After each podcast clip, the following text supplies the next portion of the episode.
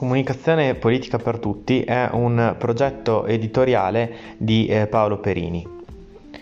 La voce che state ascoltando. La politica spiegata con la comunicazione. Le scelte politiche sul linguaggio, infatti, influiscono e determinano le idee e il pensiero.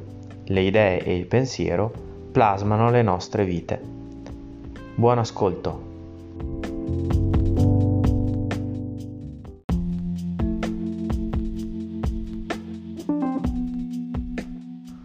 Buongiorno cari, oggi si parla, e scusate se sono un po', lo sentirete anche voi un po' raffreddato, ehm, oggi si parla secondo me dell'aspetto eh, fondamentale su cui sta, non sta crollando, però si sta sgretolando piano piano tutta, tutta la costruzione delle, delle, democrazie occidentali con vari sintomi, no? Ehm, siamo partiti col botto, abbiamo detto una cosa molto grande. Io penso davvero che le democrazie siano a rischio? Non lo so, però eh, di sicuro lo sappiamo tutti, non godano di eh, buonissima salute.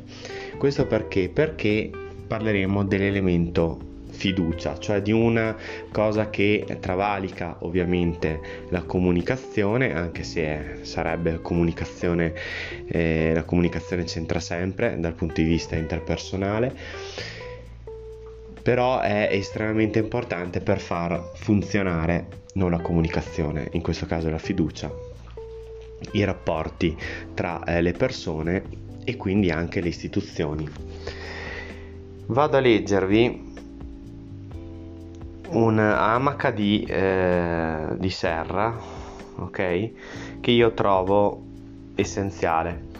Ripartiamo di nuovo dal, eh, dalla medicina, dal, dall'aspetto eh, di questi Novax, insomma, che eh, non credono più alla medicina ufficiale.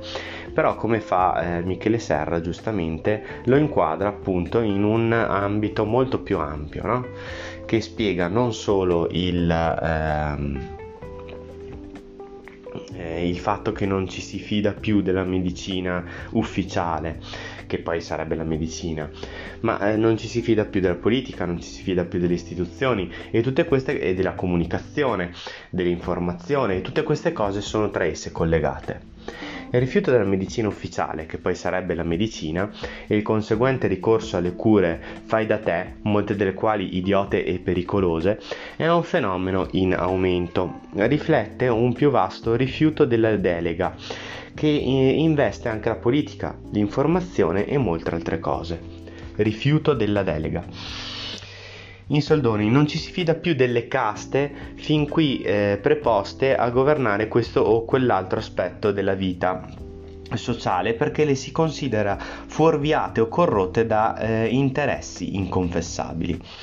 Il fatto che in parte e a volte, ripeto, in parte e a volte questo sia vero, non dovrebbe autorizzare una persona ragionevole a considerare le, vac- le vaccinazioni e la chemioterapia alla stregua di frodi commerciali e a curare la poliomelite e il cancro con le ortiche, oppure ad affermare che tutto quello che dicono i giornali è falso, copyright di Beppe Grillo preferendo autoinformarsi sui blog di comodo, quelli che scrivono solo quello che ci piace e quello che ci piace leggere. Il problema profondo è che senza fiducia negli altri una società non ha alcuna prospettiva di migliorare, forse nemmeno di sopravvivere, anche perché costringe ognuno a sopravvalutare fino al ridicolo e fino alla propria rovina le proprie capacità di fare a meno delle competenze altrui e se fino a poco tempo fa il eh, pericolo era il cugino che ti diceva non chiamare l'idraulico, lascia fare a me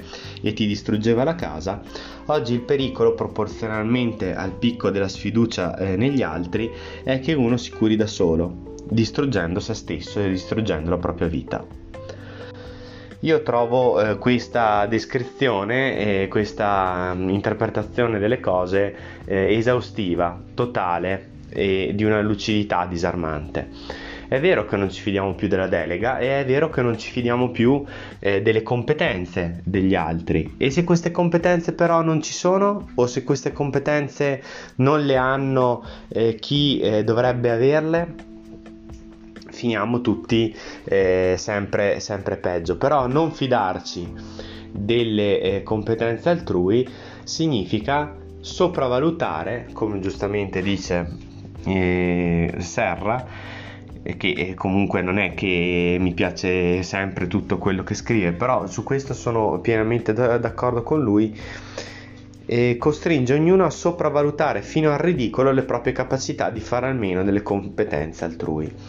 Ora eh, è chiaro, io non sono un medico, quindi non so curarmi da solo, queste cure eh, domiciliari in cui hanno usato anche eh, usano eh, per curare il covid del, dei dei farmaci per cavalli, eh, per dire, no? Ehm, sono secondo me un'assurdità che si può spiegare solo con il fatto appunto che si vuole sopravvalutare la propria capacità di diventare dei dottori, come si vuole sopravvalutare la capacità di essere dei politici. Pensiamo ai primi, eh, ai primi eh, che hanno fatto parte di quel grande eh, coacervo di, di, persone strane, un po' eh, che si volevano sopravvalutare e che volevano fare, poi volevano gestire uno Stato e un paese complesso come l'Italia che eh, tramite delle candidature online su YouTube, e sto parlando eh, dei eh, grillini, no? come quelli che eh, dicono ma l'informazione cosa vuoi che sia, l'informazione la so fare anch'io, allora giù di citizen journalism, giù di eh, gente improvvisata che apre blog e eh, parla di tutto e il contrario di tutto senza avere nessuna accortezza, senza avere nessuna competenza. Eh, però esprimendo magari l'opinione che mi piace e quindi ottenendo grande visibilità e grande attenzione immotivata e immeritata purtroppo lo sappiamo, viviamo in un mondo così.